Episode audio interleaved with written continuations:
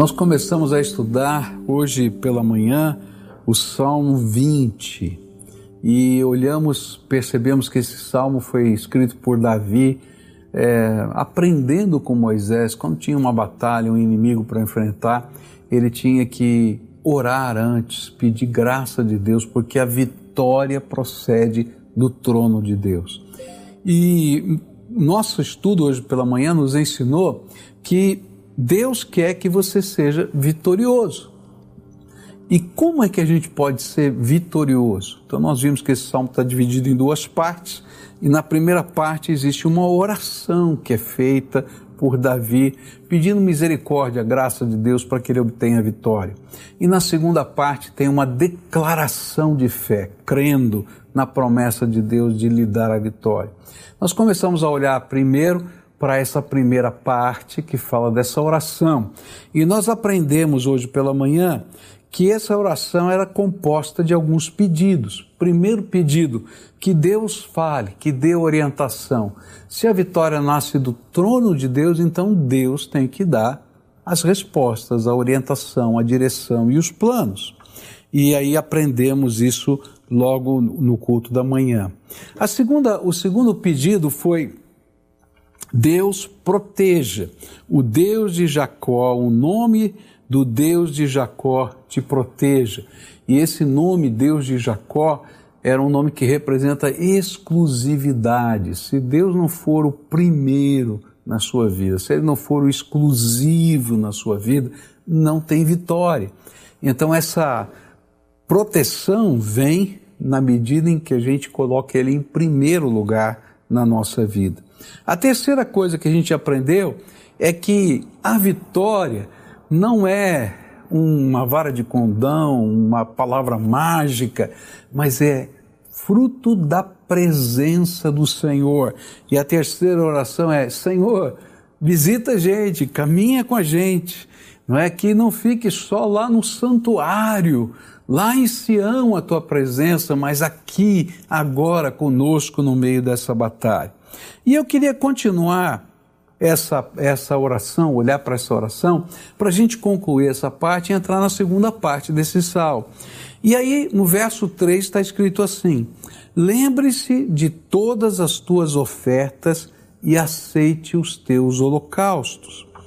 É interessante porque no Velho Testamento, qualquer expressão de culto envolvia uma oferta e um holocausto. Então, há um trecho na Bíblia, né, que diz assim: que ninguém se apresente diante de Deus de mãos vazias. E essa era a ideia, tá? Então, todo mundo que ia ao templo, que ia ao tabernáculo, ele não podia ir de mãos vazias, ele levava uma oferenda ao Senhor. E aí é interessante entender o que, que ele está pedindo aqui nessa oração. A oferta no Velho Testamento era uma expressão de louvor, gratidão e confiança a Deus. E ela podia ser feita na forma, por exemplo, de alimentos que eram compartilhados e comidos na presença de Deus. Então alguém, por exemplo, ia para o pátio, não é, onde ficava ali o, o tabernáculo, em volta do tabernáculo, e ele levava a sua família e fazia um piquenique na porta do templo, na porta do tabernáculo e ali eles assavam um cordeirinho. E eles comiam aquele cordeirinho juntos, em oferta ao Senhor. E aí, dentro daquele momento, eles diziam: por que, que ele estava no pátio? O que, que eles estavam fazendo ali? Quais eram os motivos de gratidão que faziam eles fazer aquele churrasquinho de cordeiro ali. E eles então compartilhavam e louvavam a Deus, junto com a sua família, com os convidados para aquele momento. Isso era uma oferta de louvor. Podia ser uma oferta, por exemplo, de cereais. Os cereais eles eram compartilhados com os levitas, com os sacerdotes, com as viúvas, com os órfãos, com os pobres da terra. E então eles chegavam no templo com as ofertas de cereais. Por quê? Naquele tempo não tinha INSS, não tinha proteção às viúvas, aos órfãos. Era do templo que se sustentavam essas pessoas. E existiam armazéns no templo para que pudesse colocar ali essa comida. É como se você chegasse aqui, não é? No dia das primícias e viesse trazendo os seus quilos de alimento que serão distribuídos às pessoas aqui é, que estão passando por necessidade. Essa era uma oferta de cereais. Ou quando você traz lá uma cesta básica, ou quando a sua, a sua célula faz uma campanha para recolher alimentos para serem distribuídos. Isso era uma oferta de cereais. Existiam também ofertas em dinheiro. Existiam várias caixas colocadas em lugares estratégicos e cada caixa se destinava a um propósito. Então eu dizia, olha, isso aqui é para abençoar a viúva, isso aqui é para construção do templo, isso aqui era para, é, sei lá, para manutenção de um determinado projeto. Isso já acontecia naquele tempo, as pessoas vinham e colocavam a oferta na caixa que era para aquele destino. Era uma oferta destinada em dinheiro, para fins específicos. Mas quando a Bíblia fala que Deus se lembre das suas ofertas, não é no sentido de que Deus possa ser comprado com as suas ofertas, mas que ele se lembre onde você tem colocado o seu coração. O que Davi está dizendo, Senhor, olha bem para o meu coração e veja onde eu tenho colocado o meu coração: nas tuas coisas, nos teus propósitos, nos teus planos ou em mim mesmo.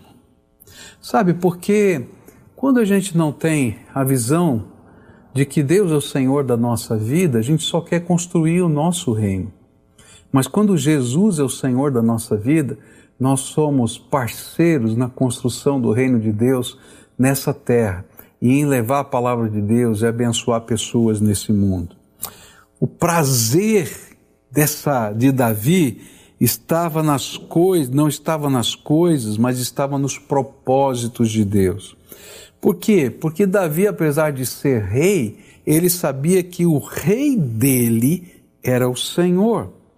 E é, era alegria e prazer para ele servir a Deus segundo aquilo que agradava o coração dele.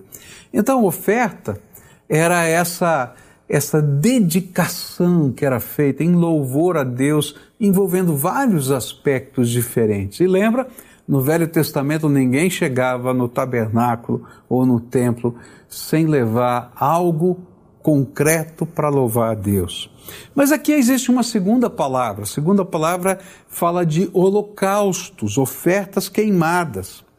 Esses eram sacrifícios que eram queimados por completo, ou seja, eles não eram compartilhados.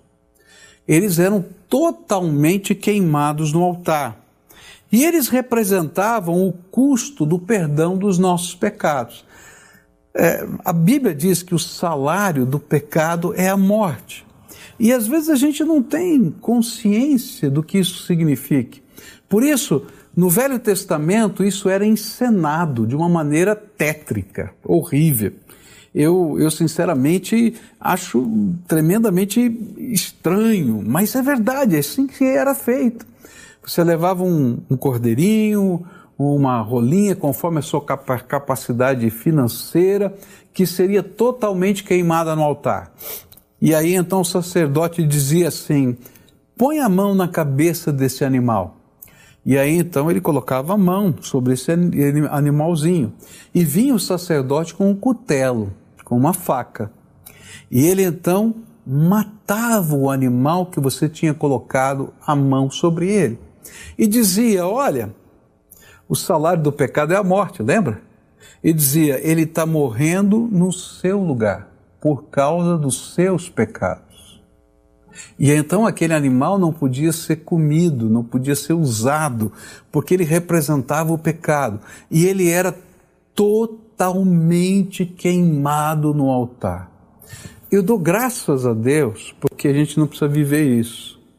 Porque um dia Jesus se tornou o Cordeiro de Deus que tira o pecado do mundo.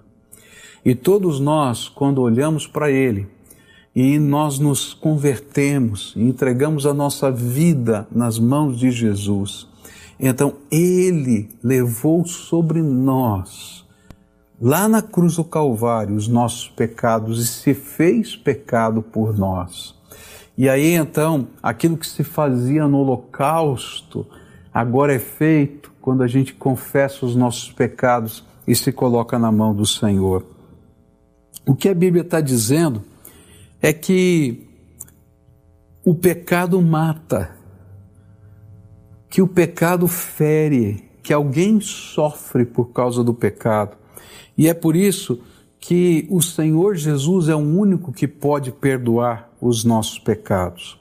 O que a Bíblia está dizendo é: Senhor, aceite não somente o nosso coração dedicado ao Senhor, mas aceite também a nossa confissão. Aceite também a nossa entrega, porque nós somos pecadores que precisamos do perdão. Aceita, Senhor, a nossa consagração de vida, porque é só assim que Ele pode colocar o seu nome sobre nós e Ele pode se responsabilizar pelo nosso futuro, porque Ele vai ser a nossa vitória. Nós também somente poderemos ser aceitos por Deus em Cristo Jesus, porque Ele é o Cordeiro de Deus que tira o pecado do mundo.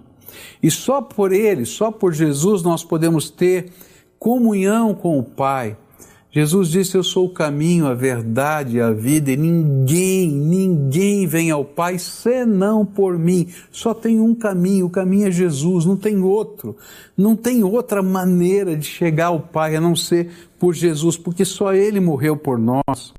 É só com a presença do Seu Espírito Santo em nós que nós podemos ser hoje oferta de louvor. Eu acho tremendo porque a Bíblia vai nos ensinar que, ainda que existam todas essas formas de oferta e a gente as pratique dentro do templo, existe lá no livro de Hebreus dizendo que nós somos a oferta do louvor, é a nossa vida colocada no altar que se torna o sacrifício santo e agradável a Deus, está lá em Romanos.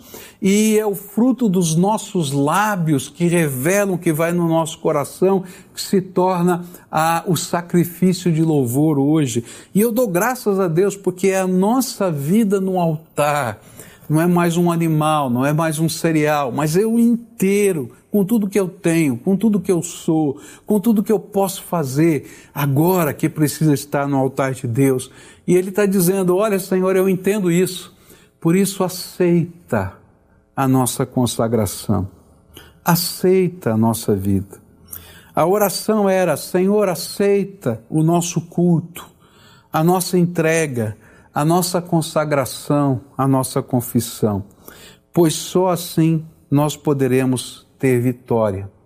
Olha que coisa forte, que coisa tremenda. Você só pode ter vitória se você for aceito por Deus. E isso é feito pela fé em Cristo Jesus. Se a sua vida for dedicada a Ele, se o teu coração estiver focado no reino dele. E é isso que Davi estava dizendo. Nós sabemos que a vitória procede do teu trono. Nós sabemos que é a tua presença que nos garante a vitória, nada mais. Mas nós sabemos também que o Senhor precisa nos aceitar. Por isso nós nos aproximamos diante do Senhor com os nossos sacrifícios de louvor. E nós nos apresentamos como pecadores que precisam de graça redentora na nossa vida. Sabe, muitos de nós brincamos com as coisas espirituais. Às vezes a gente não tem a dimensão da seriedade das coisas espirituais. Eu não sei, mas eu tenho visto tanta gente brincar com isso. A gente brinca com Deus, fazendo de conta que Ele é o nosso Deus e não deixa Ele ser o Senhor da nossa vida. A gente brinca com a salvação quando a gente quer viver do jeito da gente sem deixar Jesus ensinar a gente a viver uma nova vida. A gente brinca até com os dízimos, com as ofertas, porque a gente não vê seriedade nessas coisas. Mas quando a gente compreende quem é o nosso Senhor, então a gente está dizendo, Senhor, que eu me torne aceitável aos teus olhos pelo sangue de Jesus e que a minha vida seja agradável ao Senhor, porque eu quero ser o verdadeiro sacrifício de louvor. E aí vem a última petição dessa oração, a quinta. Verso 4 diz assim: Conceda-te o desejo do teu coração e leve a efeito todos os teus planos. E a oração é concluída com o um pedido de vitória: Senhor, dá a vitória.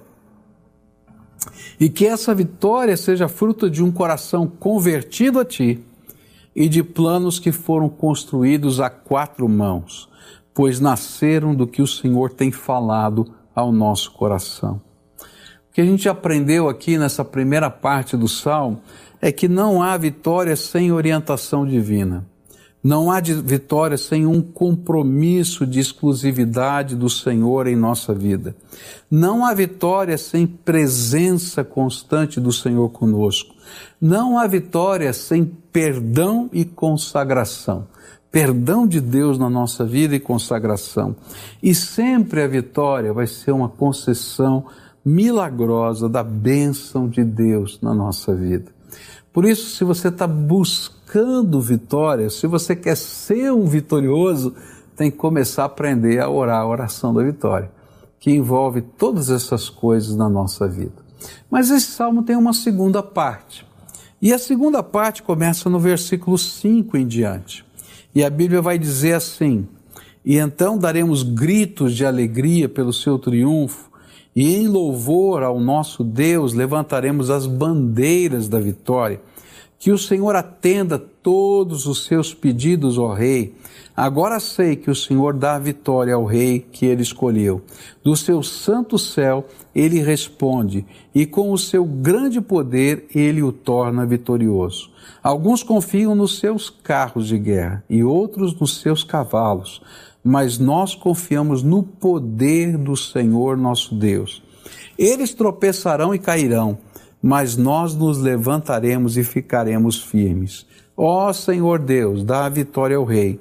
Responde-nos quando pedimos a tua ajuda. O segundo momento nesta oração era marcado por expressões de fé. Primeiro, Davi vai e ora: Senhor, estou precisando da vitória. Mas quando a gente tem as promessas de Deus, a revelação da presença de Deus, a iluminação de Deus, a estratégia que veio de Deus, então agora a gente tem que tomar uma atitude. Por isso, não adianta apenas orar, a gente tem que agir.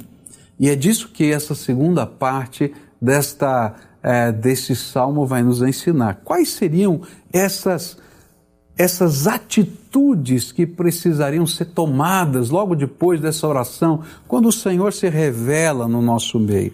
E a primeira atitude desse, desse povo vitorioso, essa primeira confirmação de fé, essa primeira é, colocação de fé é o louvor a Deus. E eu quero dizer para você que louvar a Deus no meio da batalha é arma de vitória. Presta atenção. Deus está preparando para você, está dando para você uma arma, uma arma tremendamente poderosa. E essa arma chama-se louvor, adoração a Deus, mesmo no meio da batalha. Diz assim o verso 5: Saudaremos a tua vitória com gritos de alegria.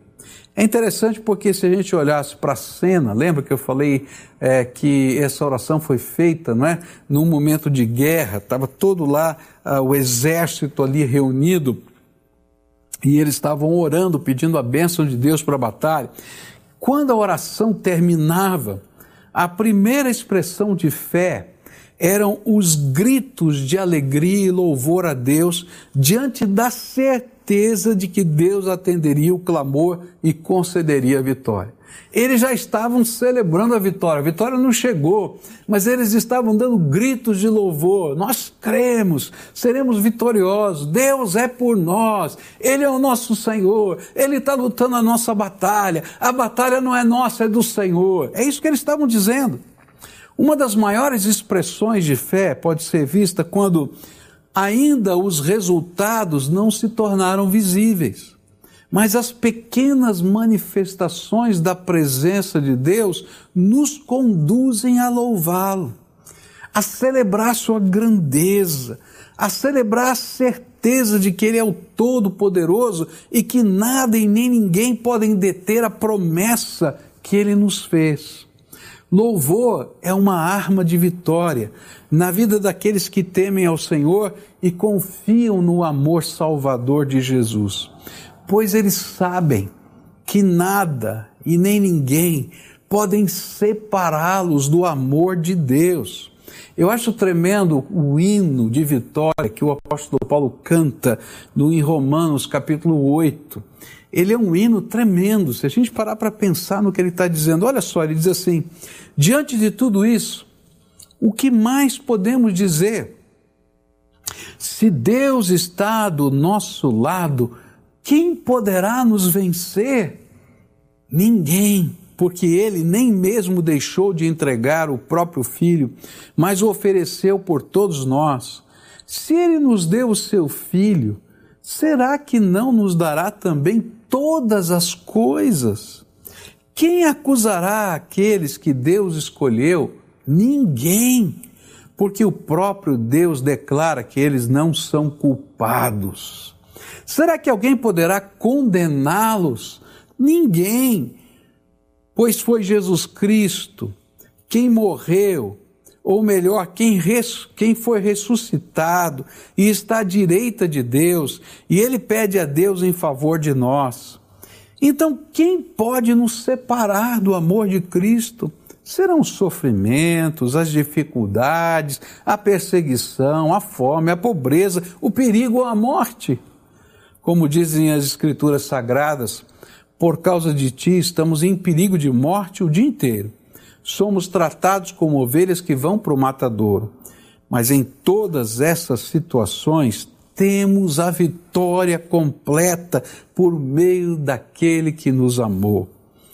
Pois eu tenho a certeza que nada pode nos separar do amor de Deus, nem a morte, nem a vida, nem os anjos, nem outras autoridades ou poderes celestiais, nem o presente nem o futuro, nem o mundo lá de cima, nem o mundo lá de baixo. Em todo o universo não há nada que possa nos separar do amor de Deus, que é nosso por meio de Cristo Jesus, o nosso Senhor.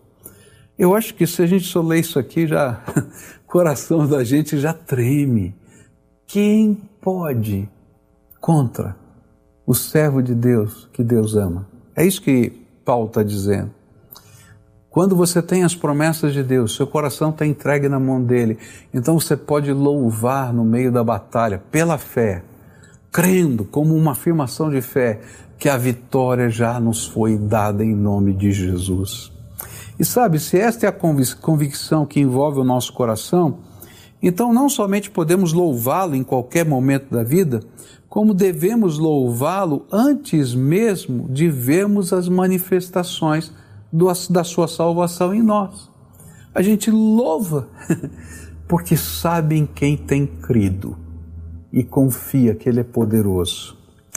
Dois livros que há muitos anos me ajudaram a entender, que li há muitos anos, que me ajudaram a entender o poder libertador do louvor, foram escritos por um capelão norte, do exército norte-americano. É, um deles chama-se O Louvor que Liberta e o outro O Poder do Louvor. E esse capelão começou a, no meio da caserna, no meio é, daqueles soldados que estavam em missão, ele começou a trabalhar essa ideia do louvor a Deus, crendo no poder de Deus. E ele ensinava os servos de Jesus a louvarem ao Senhor em toda e qualquer situação. E é muito interessante porque ele conta várias histórias de quando as pessoas mudaram a maneira de orar e começaram a dizer: Senhor, eu creio. Senhor, eu te louvo, porque eu sei que o Senhor já está fazendo. Senhor, eu te louvo, porque eu não sei como, mas vai acontecer. Senhor, eu te louvo, porque o Senhor me prometeu. E aí o coração deles mudava. E não somente isso, eles se tornavam participantes do processo de Deus no meio dessas batalhas. Sabe, o louvor é uma expressão de fé e de certeza de que estamos sendo conduzidos pelo Senhor em todo o tempo e que o seu amor por nós é inquestionável. Um dos maiores exemplos de bíblicos de louvor como arma de guerra, como arma de vitória, foi uma batalha vencida pelo rei Josafá, enquanto o povo de Deus adorava, sem que eles necessitassem usar sequer uma arma. Nem entraram na batalha. Um levita chamado Jaziel, ele se é cheio do Espírito Santo, e ele então se aproxima do rei e diz: Rei, o Senhor está dizendo para você não se assustar, nem ter medo, e que vocês não vão precisar lutar essa batalha, porque vocês vão ver a salvação que o Senhor vai, vai dar. Por isso, quando chegar a hora, nós vamos poder marchar em direção à vitória e nós vamos ver o que o Senhor vai fazer, porque o Senhor vai lutar por nós. E aí eles, o povo de Deus ouviu essa profecia, e é interessante que essa profecia não foi dada por um profeta, mas foi dada por um cantor. Um cantor, um levita que estava lá. E estava lá a banda, estava lá, estava lá a orquestra, né? E aí o rei disse: "OK, eu creio nessa palavra". E o povo disse: "Nós cremos nessa palavra". E então eles prepararam o exército para no dia seguinte marcharem e abriram as portas da cidade e começaram a ir para a batalha. Mas só que dessa vez eles fizeram diferente. Diferente. A força de lança, ponta de lança do exército, não foram os soldados mais bem armados, mas foram os levitas. Foi a banda, foi, foi a orquestra, foi o povo cantando, e eles foram na frente adorando a Deus, glorificando o nome do Senhor, porque eles estavam tomando posse da promessa. E quando eles chegaram num lugar alto, eles viram algo inusitado. Eles viram os dois inimigos com quem eles teriam que se defrontar, lutando entre si, se matando entre si. E eles ficaram em cima daquela colina só assistindo. E quando a batalha terminou e os despojos ficaram jogados no chão, o povo de Deus saiu louvando a Deus e cantando ainda para recolher os despojos. E diz a Bíblia que era tanto, mas que era tanto, que eles não conseguiram recolher todos os de despojos. Sabe, quando nós estamos conectados ao Senhor, as nossas batalhas é, já não são mais nossas, elas são do Senhor. E o Senhor luta por nós. E é por isso que a gente pode entrar no meio dessa batalha com o nosso louvor, com a nossa adoração. Sabe, hoje o Senhor nos convida a dar um passo de fé em direção à vitória. E o passo que Ele está pedindo para a gente dar é o passo do louvor. Se a gente aprendeu na primeira parte desse sermão que a gente tem que se consagrar, que a gente tem que se entregar, que a gente tem que ter os nossos pecados perdoados, que a gente tem que ser o nosso, a nossa vida tem que ser um sacrifício de louvor. De outro lado, esse primeiro ponto aqui desse aspecto da, da, da declaração de fé vai ensinar para a gente que a gente entra na batalha quando a gente fez tudo isso em primeiro lugar com as promessas de Deus. E a gente adora a Deus no meio da batalha porque a gente crê nas Suas promessas. E a gente crê na Sua palavra. E a gente se torna participante do milagre simplesmente porque a gente adora a Deus no meio disso. Então, quando você estiver vivendo a luta, talvez você esteja vivendo, louve a Deus por quem Ele é. Você já parou para pensar quem Ele é? Eu fico pensando quem é o meu Deus. Eu fico pensando que Ele criou os céus e a terra. E quando a gente fala isso, parece um chavão, não é? Mas quando a gente vai olhar a astronomia, por exemplo, os astrônomos dizem que existem no universo pelo menos 40 bilhões de galáxias. Para para pensar, tá? Nós estamos no sistema solar, nosso solzinho aqui é um, nesse nosso sistema solar é um solzinho de quinta grandeza só, tá? E a nossa galáxia chama-se Via Láctea, que é imensa. Agora, os céus e a terra foram criados pela palavra do poder de Deus. 40 bilhões de galáxias foram criadas pelo poder da palavra de Deus. Quando a gente olha para o mundo microscópico, não é? A gente vai descendo, descendo, descendo a, a, coisas que a gente não consegue enxergar e que só conseguem ser provadas às vezes matematicamente. E aí a gente vai dizendo assim: que mundo imenso existe no campo microscópico. E, eu, e foi a palavra de Deus que fez toda essa organização e tudo mais. Esse é o Deus Todo-Poderoso em que você crê, que com a palavra do poder dele fez todas essas coisas. Então adore a Deus por quem Ele é. Ele é o Senhor, Ele é o Todo-Poderoso, Ele é santo, Ele é majestoso. Mas adore a Deus também pelo infinito amor que Ele tem por você. Você já parou para pensar? Esse Deus tão grande se importar com um serzinho como eu e você, e ele se esvaziar da sua glória para caber na forma humana, tomar o nosso lugar na cruz, descer o Hades, pegar as chaves da morte e do inferno a nosso favor, e agora ele diz: Eu quero ser a sua bênção, o seu protetor. Que amor é esse? Louve a Deus por isso. Louve a Deus pela soberana vontade dele. A Bíblia diz que aquilo que ele tem preparado para nós é o melhor que poderia existir. Porque você é amado dele. Então, há coisas que eu não consigo entender, há coisas que eu não consigo explicar, há coisas que estão acontecendo na minha vida, mas eu creio na bondade de Deus por mim, então vou louvar a Deus. Louve a Deus porque nada nem ninguém pode afastar você do amor do Pai. Louve ao Senhor.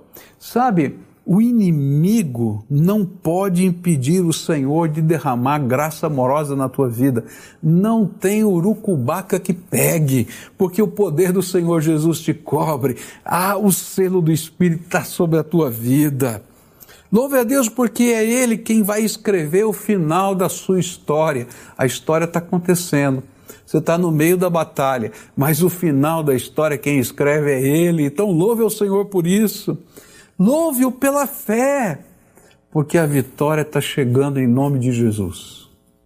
A vitória é dele. Por isso Davi colocou nesse salmo, escrito no momento da batalha, além do clamor pelo socorro, os gritos de alegria e louvor a Deus.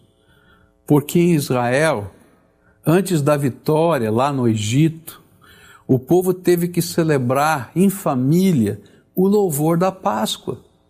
Eles ainda estavam como escravos no Egito na noite em que o Senhor os libertou, mas eles estavam louvando a Deus, com sacrifícios de louvor, comendo aqueles alimentos da Páscoa lá nas suas mesas e contando: o Senhor nos tirou dessa terra. Não tinha tirado ainda, mas eles estavam dizendo: o Senhor nos tirou dessa terra. É assim. Hoje é dia de celebrar a Deus pela fé nas respostas que o Senhor vai dar. Duas coisas a gente aprendeu aqui nessa noite. Nós aprendemos que, primeira, para ter a vitória, a gente tem que confessar, se entregar, colocar a nossa vida como louvor aceitável a Deus, o sacrifício de louvor que Deus aceita. O culto que Deus espera é a nossa vida no altar. E a segunda coisa, no meio da vitória, antes da batalha começar ou durante a batalha, a gente vai celebrando as promessas de Deus e vivendo a vitória que o Senhor tem para nós. Nessa noite eu queria orar com você. Eu não sei o que você está vivendo, mas a gente aprendeu duas coisas aqui hoje, tremendas, e que podem fazer uma grande diferença na sua vida. A primeira é que a vitória ela nasce da oração, da oração que se entrega que reconhece que só o Senhor é Deus, que só Ele pode fazer diferença na nossa vida, que o sacrifício que Deus está esperando não é mais de um cordeirinho, porque Jesus já tomou lugar, mas é que eu posso tomar posse daquilo que Jesus fez e dizer: a minha vida agora é tua, eu me coloco no altar. E aí, quando a gente resolve aqui dentro, a gente vai para as batalhas da vida, mas a gente não vai de cabeça baixa, a gente não vai como derrotado, a gente vai celebrando a vitória, porque se Deus é por nós, quem será contra nós? Então hoje eu queria convidar você a fazer Deus o Senhor da tua vida, aquele que vai entrar na batalha com você. Pela fé a gente faz isso. E eu vou te convidar a louvar a Deus por aquilo que Ele vai fazer ainda na sua vida. Vai louvar a Deus pelo teu casamento que vai ser restaurado. Vai louvar a Deus pela tua saúde que vai ser restaurada. Vai louvar a Deus porque a paz do Senhor vai entrar na tua casa. Vai louvar a Deus pelos seus negócios. Vai louvar a Deus porque o Senhor é por você. E sabe, você vai se surpreender pelos modos inusitados de Deus agir. Às vezes a gente está achando que ele vai fazer isso, aquilo, aquilo outro. Deixa Deus fazer do jeito dele, porque ele tem os modos inusitados. Ele manda ele tocar banda lá, a orquestra na frente da guerra, porque ele já fez alguma coisa. Deus tem seus caminhos e os modos inusitados de Deus vão acontecer. Quer orar comigo assim? Vamos orar? Pai querido, em nome de Jesus, teu filho, que nós buscamos a tua face. Como nós precisamos do Senhor. Mas antes de qualquer coisa, junto com esses meus irmãos que estão pela fé buscando a tua face em oração, quem sabe pelo rádio, pela televisão, pela internet, por tantos meios diferentes, que nessa hora o Senhor escute o clamor deles. E a primeira parte desse clamor é: Senhor, eu estou me colocando no teu altar. Eu quero ser a primeira oferta. Eu entendo, Senhor, que o sangue de Jesus, o teu filho, já foi vertido para perdão dos meus pecados. Por isso eu tomo posse daquilo que Jesus fez. E eu creio que o Senhor já está lavando e perdoando os meus pecados. Mas eu não quero só isso. Eu quero me colocar agora no teu altar, eu quero ser oferta de louvor. A minha vida quero que seja para a tua glória.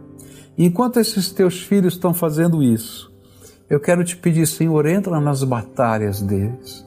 E quando eles se levantarem desse tempo de oração, coloca neles, Senhor, um cântico novo, um hino de louvor ao Senhor.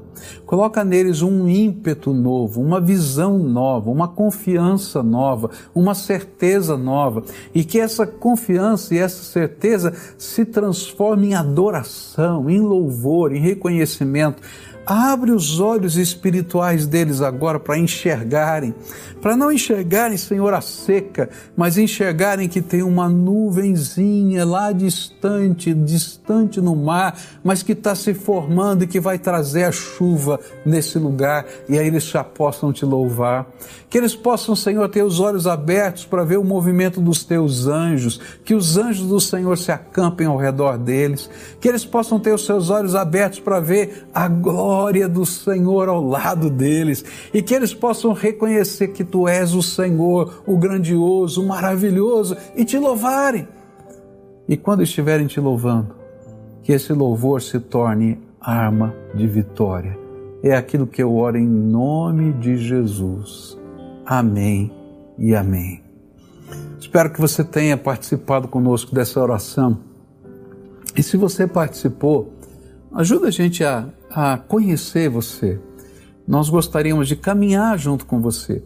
E às vezes algumas pessoas dizem: Não, mas eu estou distante, eu não estou em Curitiba. Não faz mal. Hoje a gente tem tantos veículos diferentes que a gente pode se conhecer e nós gostaríamos de saber quem você é, poder caminhar com você, orar com você, poder é, te ajudar a crescer espiritualmente, ou quem sabe oferecer alguns programas da igreja que possam te ajudar nesses tempos de dificuldade que vivemos. Então, Está é, tá aparecendo um link aí para você, né? pibcuritiba.org.br barra Jesus. Entra nesse link aí e, e preencha lá aquele formulário e diga: Eu quero ser acompanhado. E nós gostaríamos de estar junto com você nessa jornada. Mas talvez você esteja vivendo um momento que você queira falar com alguém, tá? Então nessa hora vai aparecer agora na tela um número de WhatsApp. E eu queria dizer, esse é um plantão 24 horas. Você pode falar com qualquer é, a qualquer hora do dia ou da noite com alguém aqui da nossa igreja que vai te vai orar com você, vai te acompanhar, vai te ajudar na sua jornada espiritual. Então, entra lá nesse WhatsApp, manda lá o seu recado, a sua mensagem. Logo em seguida ele vai ligar para você e vai fazer esse contato com você. E assim a gente vai estar caminhando junto nessa jornada de fé. E lembra, levanta daqui hoje como vitorioso, louvando a Deus porque se Deus é por nós, quem será contra nós?